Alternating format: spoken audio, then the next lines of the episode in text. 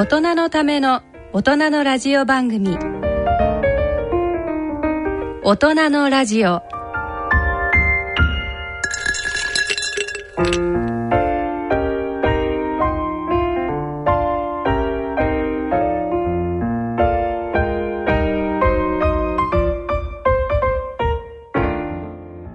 ご機嫌いかがでしょうか？安倍賢人です。今回も55分間よろしくお付き合いいただければと思います。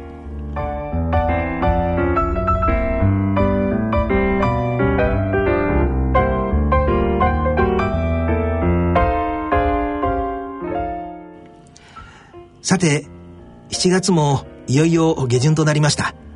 えー、本当に今年の2016年の前半は早く過ぎたなっていう感じが私個人的にしてるんですけどリスナーのあなたはどうでしょうか？なんだか春春になったなと1月になって春になったなと思ったらまあ私の仕事上大学に行ってますんで大学っていうのはあ新年度4月に始まるとバタバタとしますんであれですけどでそんなこんなでやった落ち着いたなと思ったら個人事でなんなんですがアメリカのね30年来の友人があ遊びに行きましてね、えー、1週間 向こうは気楽に遊んでいったんでですね。なんかまあ車を変えて2回ほど大学の授業も見せたりしてですね。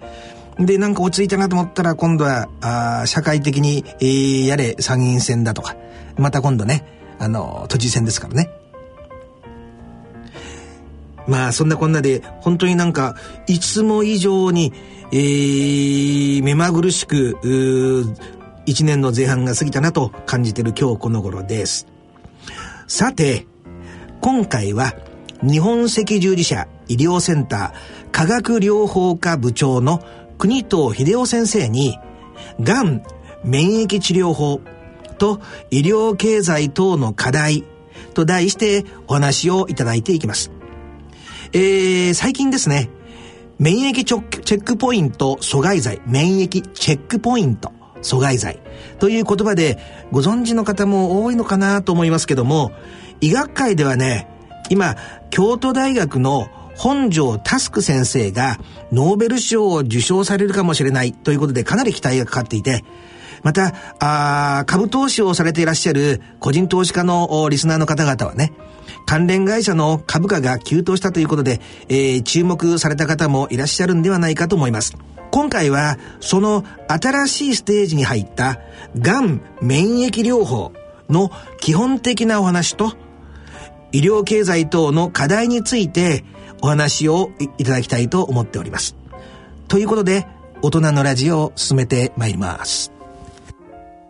大人のための大人のラジオ。この番組は野村証券、ほか各社の提供でお送りします。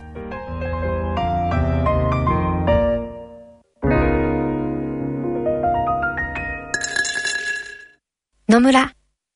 第二の人生に必要なのはお金だけじゃないからゆったりとした旅を楽しみたい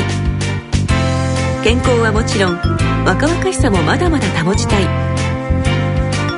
住まいをもっと快適にしたり相続のこととかもしもの時のことも考えておきたい。セカンドライフのために知りたいことってたくさんありますよね。あなたのハッピーなセカンドライフのために。野村証券の本支店ではさまざまなスペシャリストを講師にお招きして野村のハッピーライフセミナーを開催しています。詳細はウェブで「野村のハッピーライフ」と検索してください。なお当セミナーではセミナーでご紹介する商品などの勧誘を行う場合があります。それの村に来てみよ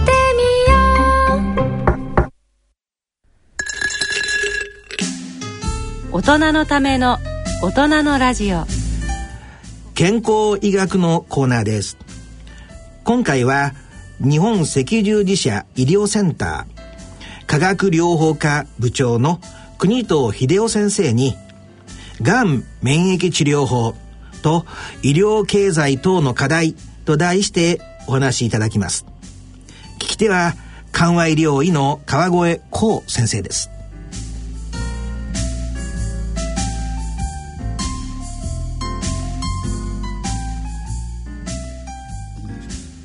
国藤先生今日はあのお忙しい中ありがとうございます、スタジオまで足運んでいただいて、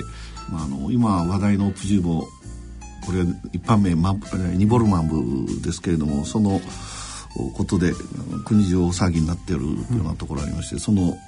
当事者って言いますか一番よく事情をご存知なあの先生からお話を伺えるということで非常に楽しみにして今日は準備してまいりました。招きいただきまして。先生にもあのお目にかかるのは非常に光栄であります。どう。ぞ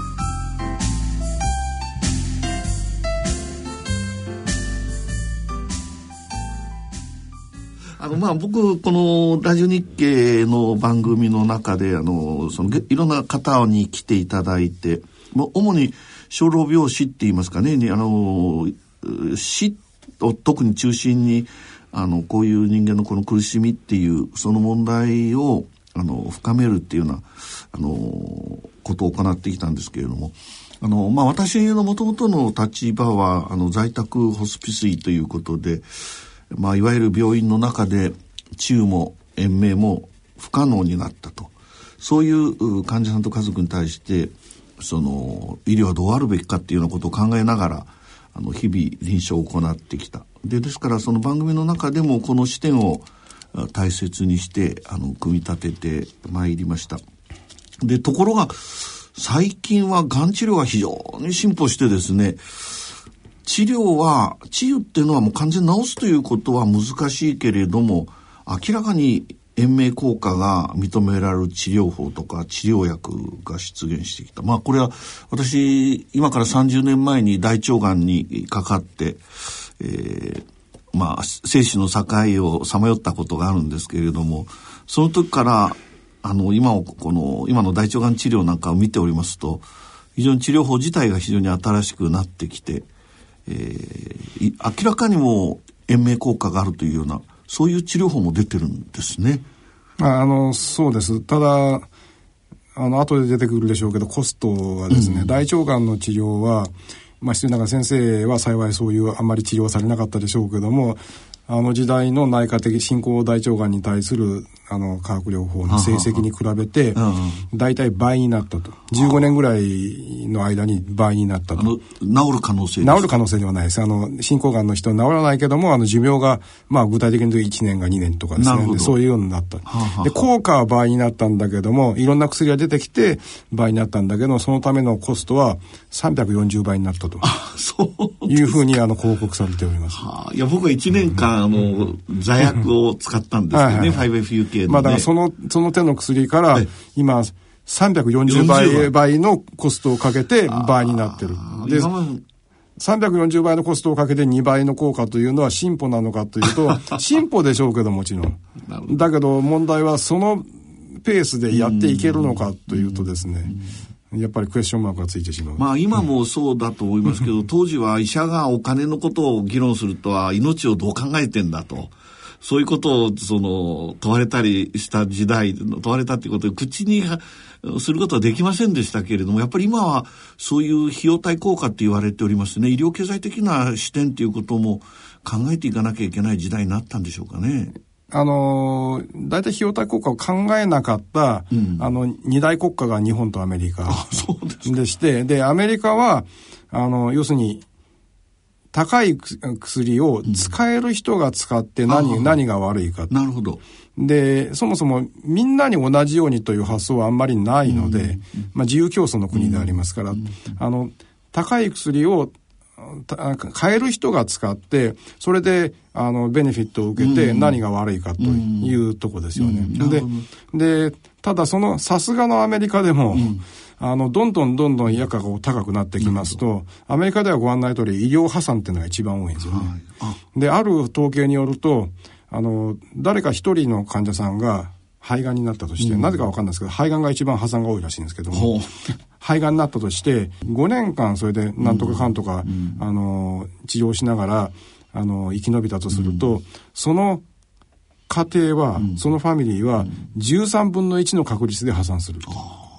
そうですか。これ恐ろしい確率でありましてですね。それは高いですよね。それで、あと、どうやってその賄うかというと、アメリカ人は要するに、プライベートの保険に入って、その保険からあの払ってもらうんですけど、支払いがあまりにも高くなってきたので、で、保険料も当然上がりますよね。で、2015年の数字だと、あの、アメリカの普通の勤め人の、あの、すべてのあの、どういう病気になってもちゃんとした医療を受けられるためには、あの、その保険料と自己負担分で、普通の、えー勤め人の収入の半分が持っていかれる。で、2028年にはこの数字が100%になる。100%と いうのは要するに、普通の勤め人の人は、収入を全部保険につ、医療保険につぎ込まないと、まともな医療は受けられないっていう。というわけで、アメリカは、あの、どんどんどんどん今までだったら、あの、楽勝で、どんな治療でも受けられた人が、そういうことでドロップアウトするようになっちゃって。で、おそらくそれでアメリカのドクターもさすがにこれではということで、この1、2年ですかね、あの、コストのことは、あの、非常に不愉快な話なんだけれどもという前振りのもとで、あの、取り上げられるようになってきております。ただ日本はですね、非常にありがたい国民皆保険と高額療養費制度というのがあって、誰も気にせずに使えるわけですよね。ですから、あの、みんながハッピーなわけで、だから私が最近こういうことを言ってますと、みんながハッピーなのに何邪魔するんだというような感じになりますよね。それは当然。コストをどうこうするということになると、誰かが使えなくなるとか、誰かの負担が増えるとかってことになりますので。で、ただ、このままでいくと、アメリカはだんだんとそのドロップアウトする人が増えてくるような形で、ん。ですけど、日本はシステムそのものがある日突然、なくなってしまって、みんないっぺんに沈むんじゃないかというようなことを真面目に私は心配しています、もう介護険制度と、まあ、向こうのような、そういうせ制度がないところと。ちょっとやっぱり、ね。あの、その、クライシスの,、のタイプが違うんじゃないかと思うんですけど。ど。アメリカでもそういう問題を肌身に感じるようになった。まあ、なんていうか、話が最初から佳境に入っちゃいましたけど、僕も昔、あの、横浜で講演した時に、あの、講演終わってからですね、その、会場から質問が出まして、あの、いや、自分はその、病院今までかかっててですね、その、大腸がんの方だったと思いますけど、あの、もう余命何ヶ月と言われたんで、そのつもりで準備してお金も全部使っちゃったと。ところが今私は1年半経ってて、まだこうして元気にいてね、あの、いるんだけれども、これは誰に責任取ってもらったらいいんですかっていうことでですね、まあ非常にその驚いたことがあるんですけれども、まあ、あの、そういううことが、あの、まあ私のその経験したその戸惑いっていうのは大したことないんですけど、今はなある意味で、その国全体がこう戸惑ってるって言いますかね。まあ気気づく人は気づいてるっていうような状況でしょうけれども、まあ、あの、これからもうちょっとその辺の、あの、このニボルマブを中心にして、あの、お話を伺いたいと思いますけれども、とりあえず、その、先生、まず、その、自己紹介的に、その、自己、あの、どちらのご出身で、どういう医者として経歴をたどってきたかというようなことを、あの、教えていただけませんでしょうか？えっ、と、私は、あの、昭和36年、鳥取県米子市というところの生まれでありまして、で、えっ、と、86年、え昭和61年に、あの、東大卒業して、で、呼吸器の医者になったのは、自分が子供の時から喘息だったからなんですけど、それでしばらく呼吸器の医者やってたんですが、うんまあそうですね、あの、喘息の患者だから喘息のことをしたかったんですけど、まあ、いろんなことがありまして、平成になってからです、何年、8年ですか、にがんセンターにあ就職して、13年がんセンターにおりました。で、その後、三井、それから今、日赤医療センター。の、日赤医療センターに来た頃には、あの、化学療法科というところですから、あの、まあ、呼吸器がメインではありますけども、あの、がんの医者ですね。うんいつの間にかそうなっちゃったという。いわゆるメディカルオンコロジストって言われてるまあそういうことになっちゃいますねそういうことですかね。まあまあ、い一貫してがん治療、まあ、肺がんを中心にしたがん治療を、あの化学療法なんかをやって、携わってこられたえーと、そうですね。最初の頃は、平成の初めの頃、30代の前半ぐらいまでは、むしろ喘息の方がメインだったかもしれないですね、対象の患者さんは。まあ先生、あの、治療医っていうよりも、むしろ 失礼ですけれども、作家とか批評家として有名で、そのペンネームまで有名なペンネーム持ってらっしゃる。その辺はいつ頃からやり始め、学生時代から。いや、そんなことないです。あの、一番はですね、がんセンターに行った時に、あの、あの出版社の人と仲良くなってですね、まあ、患者さんだったんですけども。でそれといろんな話をしてたら「お前そんなぐちゃぐちゃ言うんだったら自分で書けよ」って言われてですね、はい、それで、まあ、最初に出したのががんセンター辞める年でしたっけね。でそのその年にあのの本を書いて。でまあこういうようなあの結構好き勝手書きましたんで、ん。さあ実名出そうかどうしようかと思ったんですけども、うん、と思ってた時には当時小学校4年5年だったかなのうちの娘がですねまあ、今年大学に入りましたからもういいんですけど、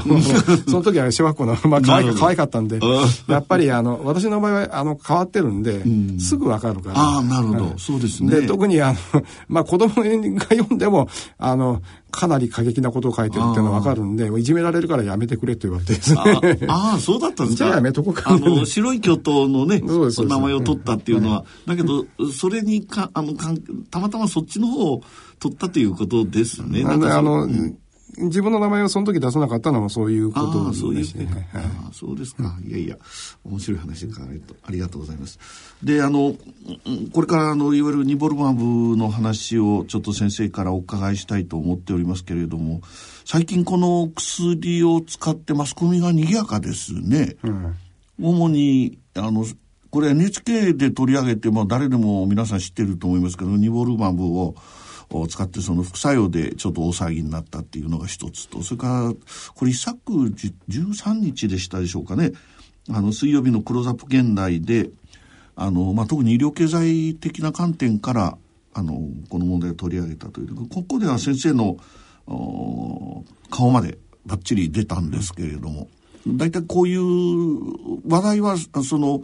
えー、そもそもこの薬に対しての、まあ、様々な問題が、問題を提起してるっていう認識は、その多分先生お持ちだったと思うんですけど、公の場でこの問題を取り上げたのが先生が初めてということで、その辺の事情をちょっと話していただけませんか？えっ、と、まず薬のことは、ごく簡単にお話ししなければいけないかと思うんですけれども、あの、まあ、がんの免疫療法というのは歴史は、どうかすると、あの、抗がん剤よりも古いらしいんですけれどもですね。ただ、今までなかなか効かなかった。うん、で、理屈は非常に綺麗な理屈が成り立つんですけども、やっぱり効かなかった。うん、で、効くがんはあってですね、例えばあの、悪性黒色腫、うん、ニモルマン最初に日本で適用を取りましたけど、そういうのは、あの、結構、免疫療法がよく効くこともあったんですが。で、なんでその効かないのか、うん、まあいろいろ検討はされましたけども、うん、ニボルマンは効く原理から逆に推定すると、うん、その免疫細胞はあのぼーっとしてて、が、ん細胞を認識できない、めっけられないというわけではないらしいんです、ね、なるほど。で、がん抗原というものをターゲットにして、あ、ここにこいつがいるということは分かる、分かってるらしい。分かってるんだけれども、あの、免疫反応というのは、あの、暴走しだすと、もう体にダメージになってしまう。で、例えば、あの、スペイン風邪で、1910年代ですか、うん、で、100年前のスペイン風邪でバタバタ死んじゃったのは、あの、インフルエンザだから、年寄ると子供かというとそうではなくて、若くて、あの、競争な人が、が先にやられちゃった。どうもその、あれは免疫反応の暴走で、で、それでもってみんなが参っちゃったらしい。だから免疫反応の強い、元気な人がやられちゃったらしい。で、だからあの、先ほど先生がおっしゃった副作用の話も、当然その免疫反応がそういうふうに出ちゃうと、そういう副作用が出うるということで、これはもう、まあ、抗がん剤に限らず何に限らず全てのがん治療はあり、あるところでありますので。で、ニボルマムは、あの、あの、なんでその、がん細胞をめっけていながら免疫細胞が抑えられないのか、うん、その免疫細胞の暴走を防ぐために体はもともと、あの、あのストップのサインを出している。あの、やる、なっている。あの、そういうものが備わっている。それはもう神様が作ってくれている。で、ストップというと、そこで免疫反応が止まらないといけない。で、癌は賢いので、で、ストップのサインを偽装するわけですよ、ね。なるほど。で、そうすると、あの、せっかくめっけてるんだけど、ここにストップのサインが出てるから、あ、じゃあ、あここはあ引き下がらなきゃいけないかと思って、免疫細胞は、あの、誤解してすごすごと引き上がる。なるほど。で、そこを、あの、抑えることによって、で、まあ、これは抗体でありますから、そのサインを、あの、あの、えっ、ー、と、癌細胞の側か、もしくは免疫、あの、免疫細胞の側か。この薬は免疫細胞の側の、あの、あの、ストップのサインを分かるリセプターの方ですけども、そっちの方を、あの、まあ、覆ってしまうことによって、で、あの、向こうがいくらストップを出しても分かんないからそのままやっつけてしまう。なるほど。いうことらしいですね。ああ、そうですか。それで、うん。で、まあ、免疫の調整のメカニズムっていうのは他にもいっぱいあるはずなんですけども、まあ、これがどうも肝の一つらしくてですね、で、これを見つけられたのが、あの、京都大学の本庄先生たちなんでありますけども、それによって、今までは、あの、まあ、ある程度免疫治療が効いたメラノーマ、黒色腫なんかはもちろん、あの、肺がんなど、今までの全然効かなかったものも、あの、率はそんなに高くはないんですけども、まあ、せいぜい2割もしくは3割ですけども、あの、効いて、で、ただしですね、あの、2割3割の走行率っていうのは普通の抗がん剤でも出すことはありますが、効いた時に非常に持ちが長い。うん。普通の抗がん剤は数ヶ月しか効果が持続しませんけれども、この薬は年単位。で、治ることはないと先生おっしゃいましたけど、もしかしたら治ったんじゃないかというところまで、まだあのフォローが短いのでそこまでいきませんが、もしかしたら治ったんじゃないかというところまで行く、聞く人が。なるほど。素晴らしいですね。というわけで、あの、一時的に小さくなるとかなんとかではなくて、そこまで持っていけるということで、あの、まあ、非常に、あの、効果があるものとしてですね、あの出てきております。注目を浴びたんですね。で、それがなんで問題になるんですか？副作用に関しては先ほど申し上げたように、まあ、あの、この薬が特別がんの薬の中で、あの、副作用が強いというわけではないですね。あの、致死的な副作用というのはがんの薬すべてに、あの、起こりうるものでありますから。で、むしろ、あの、以前の分子標的薬剤、ゲフティニブなんかの時に比べて、一応うまくコントロールされているぐらいじゃないかなと思うんですけど、まあ、あの亡くなられた方も割と非常にお気の毒ではありますけども。ただ、えっ、と、問題の一つはですね、あの、まず2割3割の患者さんに、ん。あの聞くんですけれどもどの2割3割の患者さんかは、うん。事前には分からない、うん。誰に聞くのか分からない。なるほど。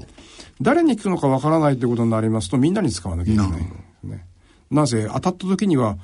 もしかしたら治るのかというところまで行くぐらいでありますから、まあだけど抗がん剤治療もそういう意味じゃそうです。れあの同じじゃない分子標的薬剤ゲフティニブなんかはあ事前にはこの人は効くこの人はもうほぼ、ま、全く効かないということが分かりますけれども、それに比べて効率は悪いですけども、あのずおっしゃる通りそれ言えば普通の抗がん剤だってそうでありますから、でもう一つはですねあの先ほどちらっと申し上げたコストがべらぼうに高い、なるほど。お金がですね。で通常の我々がずっと昔から使ってた抗がん剤はまあフルに使って、えー数十万円、うん。自己負担はもちろんその3割ですけども。で、ゲフティニブのあの分子標的薬剤は最近どんどん高くなってきておりますけども、1年間使ったとして、大体数百万円。で、この薬はですね、体重によって違うんですけども、体重60キロの人が、えー、1回点滴で使うのが133万円。1回が。回がですか？2, 週間に1回です。じゃあ月2回使うわけですにね。で、月に回2週間、あい2週間に1回ですから年26回。はい133を26倍すると、大体3500万。なるほど。だから数十万が数百万になって今数千万になってる。で、数千万になって、で、誰に使えばいいのかわからないからみんなに使わなきゃいけない。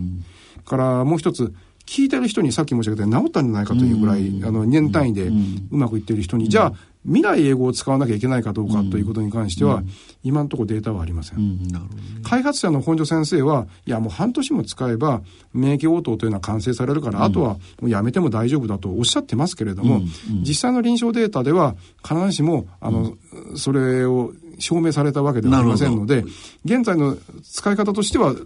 まあ途中でですね、こんなに効いてるのに、うん、やめるっていうのは勇気いりやめて大丈夫かと言われると、さあですよね。なるほ。どで、また、やめて、もし悪くなった時にまた使えばいいと、理屈ではそうなりますけど、本当に大丈夫かって言われると、さあですから、そうすると、副作用がもし大丈夫であった場合には、やっぱ続けるのがあるんですよね。で、ずっと続けなければいけないかというようなことになります。で、そうすると、どんどんどんどん、かさむことになります。で、もう一つ、で、効かなかった時に、うん。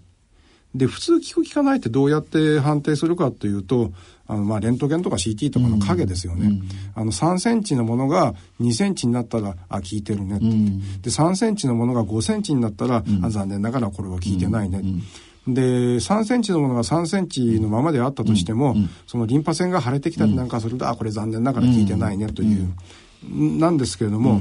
まあ、あの、理屈を言えば、いちいちそこに、おあの、細胞を取ってきて、がん細胞あることを証明してないんですけれどもですね、大体それで間違いはない。ただ、あの、ニボルマのような、あの、免疫チェックポイント阻害剤は、